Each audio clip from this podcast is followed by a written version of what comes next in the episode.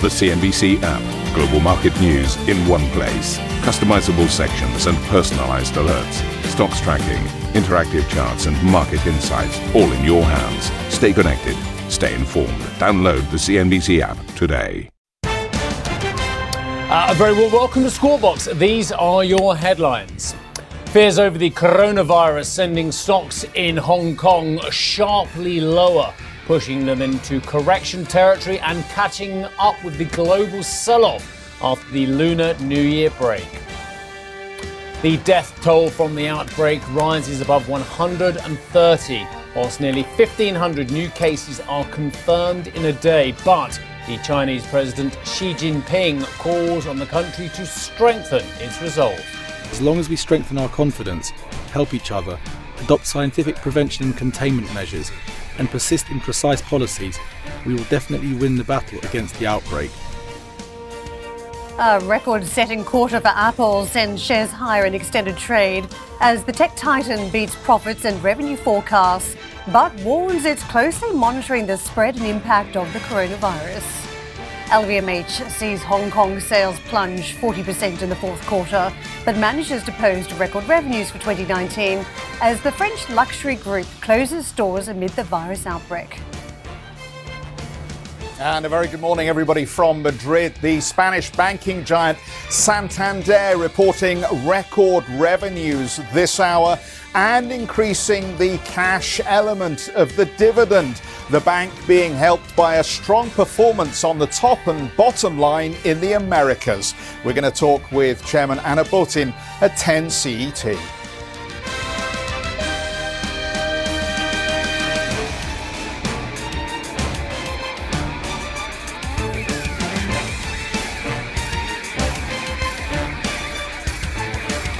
A warm welcome to the show, everybody. Plenty of news throughout the show on the developments in the coronavirus. But first, we're going to stick to uh, some big earnings due out. You heard Geoff there talking about Santander. Um, I'm focusing now on Novartis.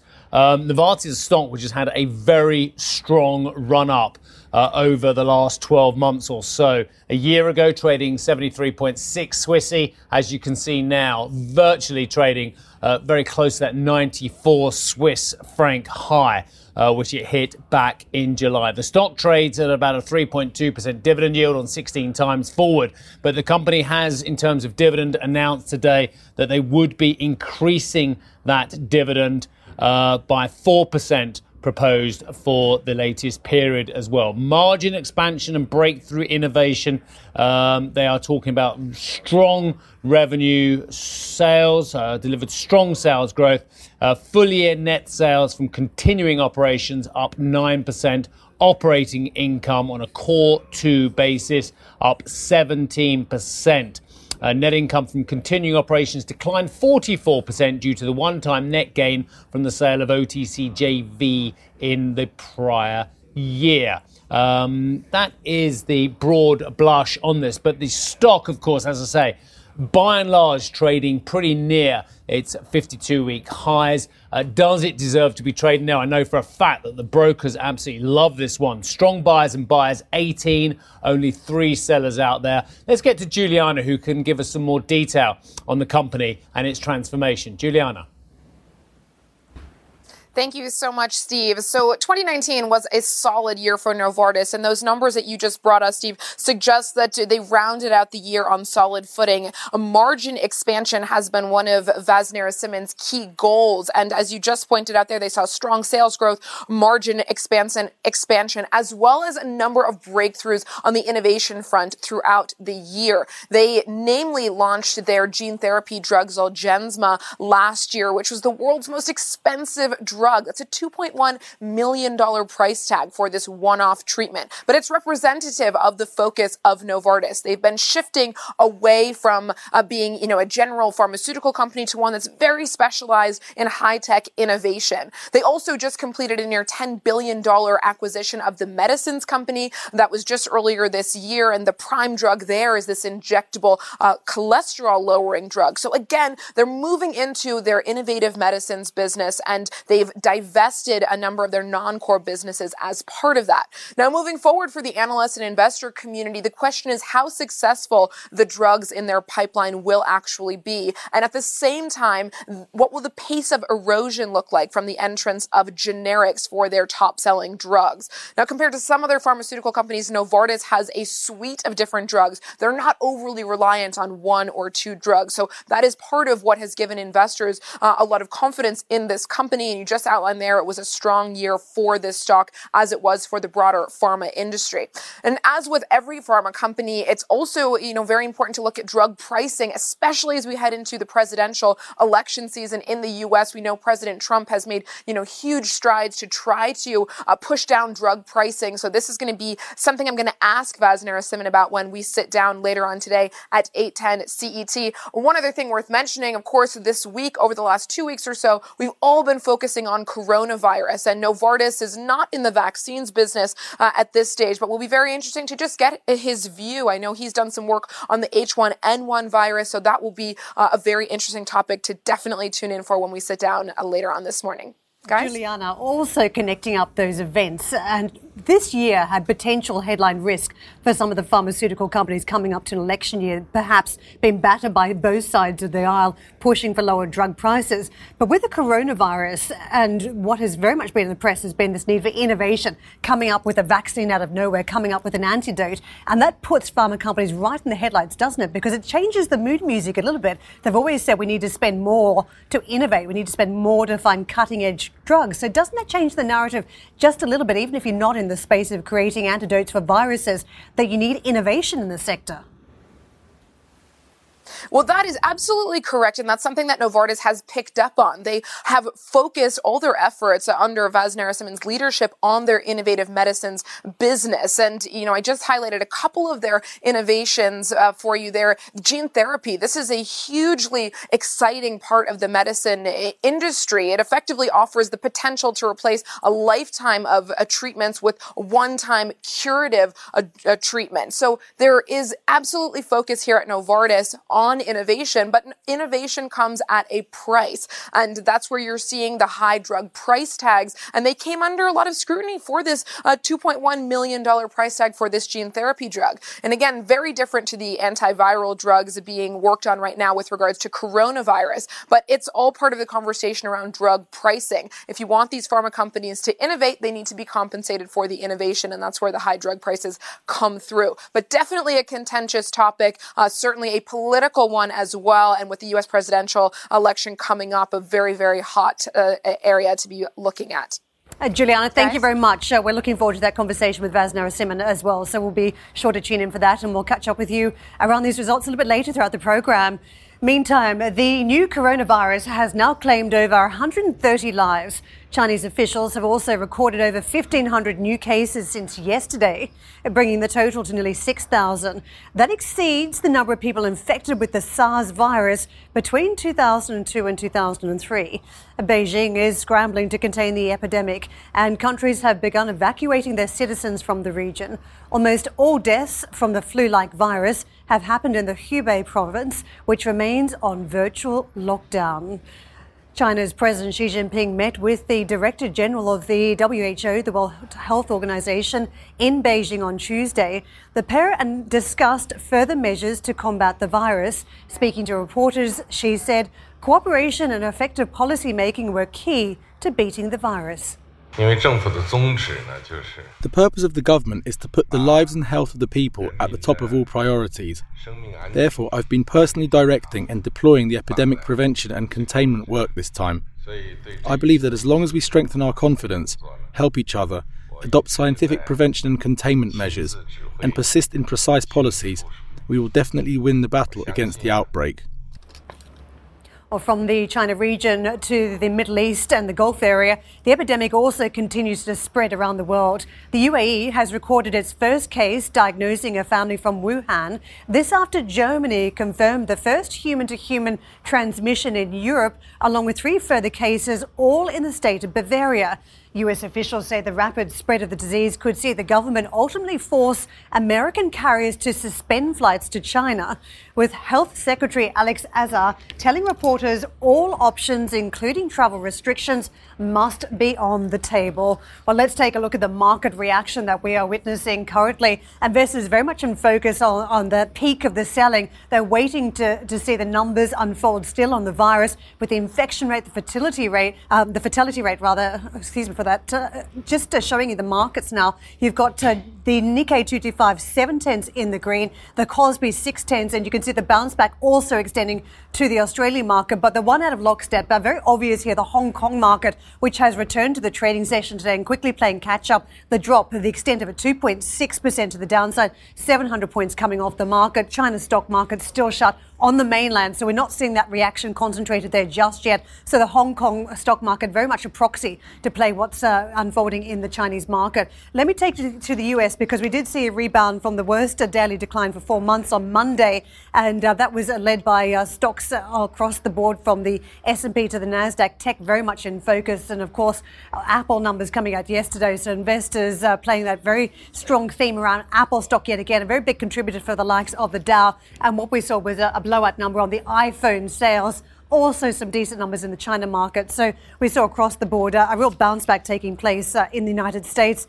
The uh, Dow, the S&P, Nasdaq, all on pace for their fifth positive month in a row. Still, if you put it in context, the selling that we've now witnessed around the coronavirus and the bounce back, we are still looking stronger. Let me take you to the Treasury markets. Also, a bit of recovery on some of these yields that had pressed lower. Investors had been closely eyeing that March south that we had seen, but the yield are picking up.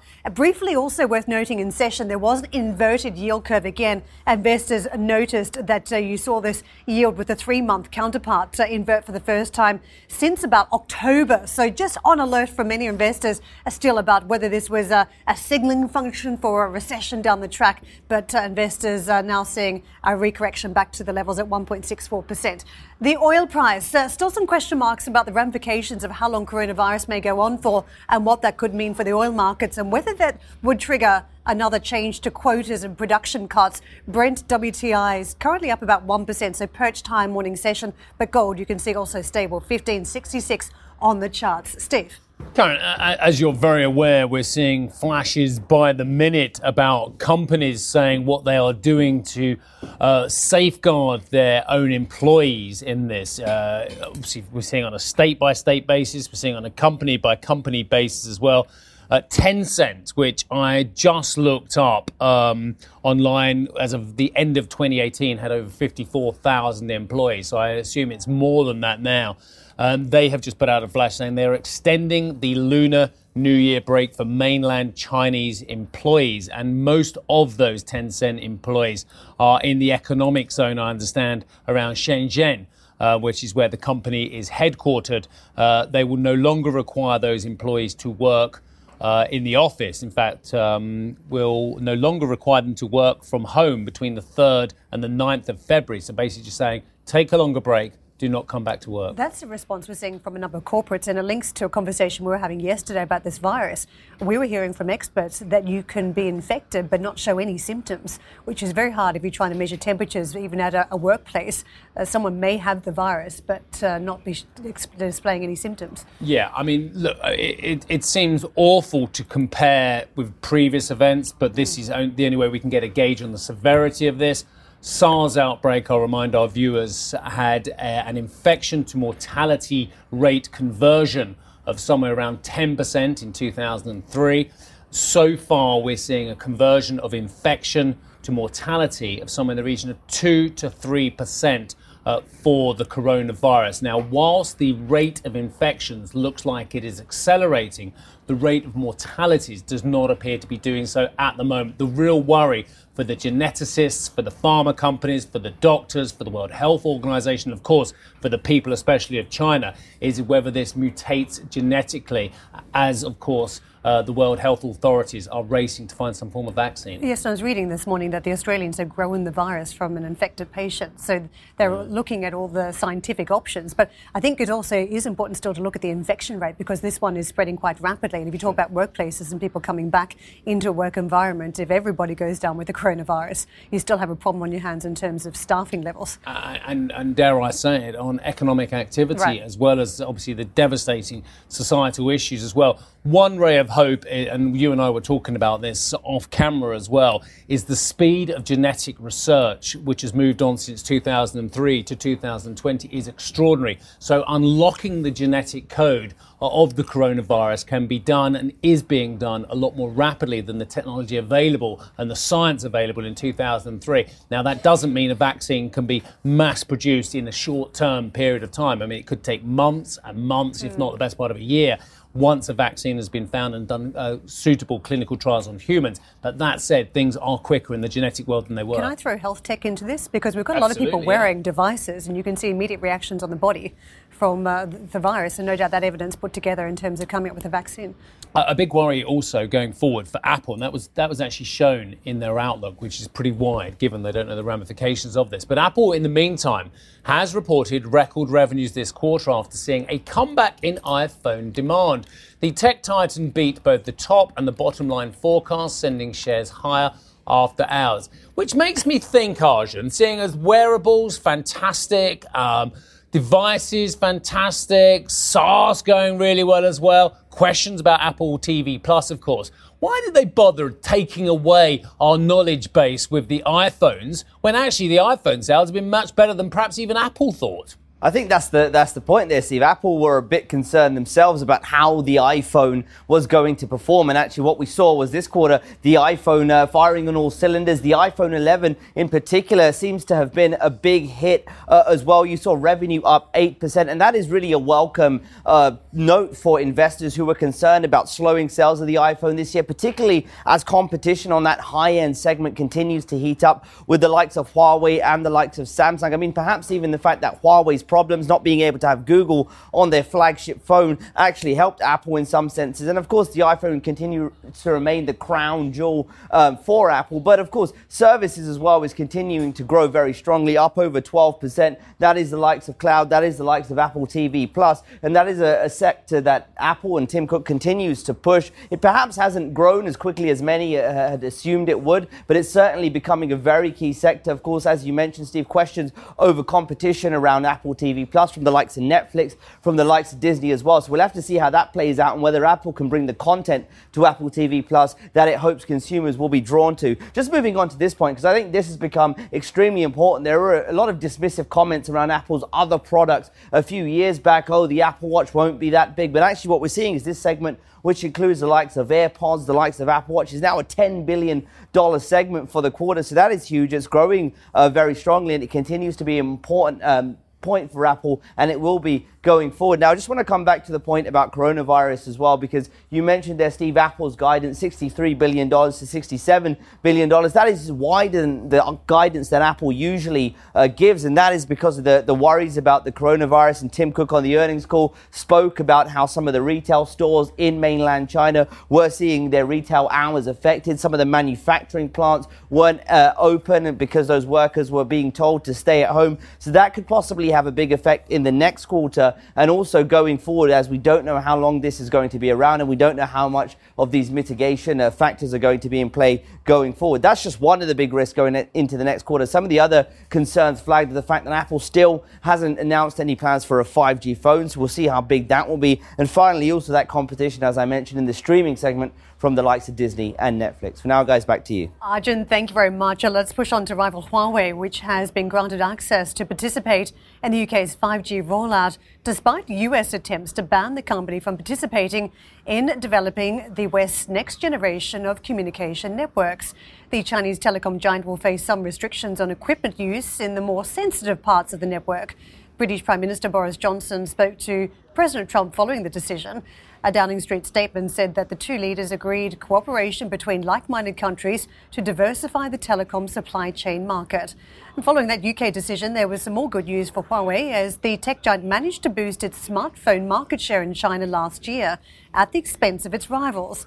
A report by research house Canalys said that the Chinese company managed to increase sales by over 35%, while Apple's iPhone shipments decreased by 21% on year. Patriotic purchases on the back of US China trade tensions helped enhance Huawei's established dominance locally. Patriotic purchase. What's the last patriotic purchase you made? I don't know if I've ever made a patriotic I'm trying to think of purchase. something green and gold. But I mean, it's amazing, isn't it? How countries, so there are countries, and it's not just China. The uh, US is a great example. France, I'm sure, is a great Mm. example. Countries that make patriotic purchases. I don't think I've ever bought anything patriotic. I've helped the French out more than I've helped out other Well, countries. yeah, but, that, not Australian, my love. I mean, uh, yeah, uh, what have you ever bought that's. Australian that's patriotic? I think you're stuck koala at the airport, but I'm not sure that you counts. You have not. I have a daughter. Coming up on the show, uh, double hit for LVMH as the protests in Hong Kong take a toll on sales and coronavirus fears loom. Find out how the chairman and CEO is reassuring investors after the break. Well, if you're feeling patriotic to Squawk Box, you probably can't get enough of uh, us in real time, let alone on our podcast. So tune into it. Head to CNBC.com, Apple Podcasts, Spotify, wherever you get your podcast, have a listen and be patriotic. Support Squawk Box Europe. And stick around as we count you down to the market action later on this morning. Uh, the early signals are positive, suggesting we may have broken from some of that red ink on the back of the coronavirus early this week.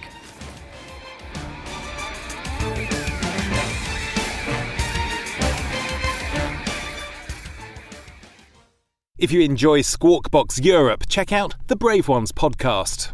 The series explores the rise of some of the world's most successful entrepreneurs. Through exclusive interviews with family, friends, and colleagues, the Brave Ones podcast features stories of determination, resilience, and ingenuity. Available on Apple Podcast, Spotify, and Google Play. The Brave Ones podcast presented by Credit Suisse.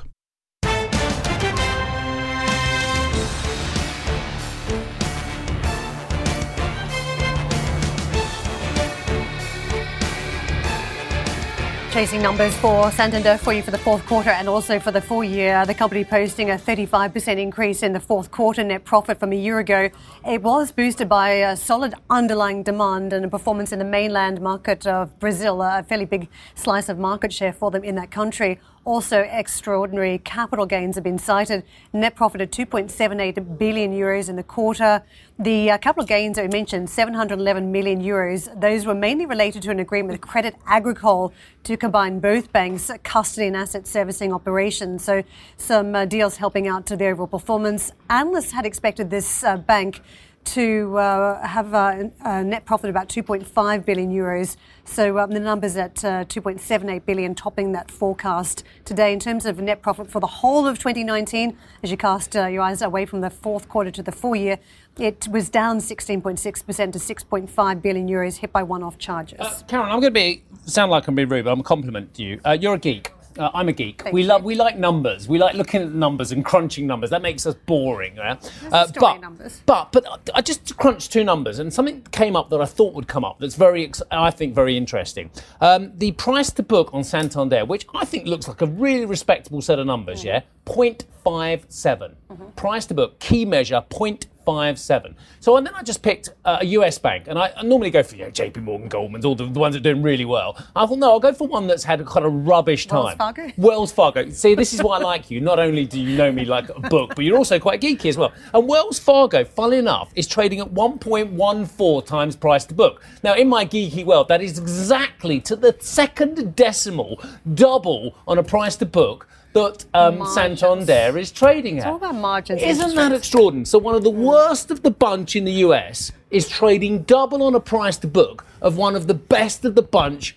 You look so bored by this, Charlotte. Uh, of best of the bunch, best of the bunch in Europe, trading half what the worst of the bunch in the US. And that's all I had to say. You can make your own um, comments on the a fierce war playing out on the, the mortgage market here in the UK, and it's all about competition. We're going to talk about this later We'll in the program. later Geoff's going to be sitting down with the Santander Executive Chairman Ana Botín to discuss the bank's latest results. 10 o'clock CET. I hope you don't mind me calling you a geeky. No, I- of course I- not. It's meant to be a compliment.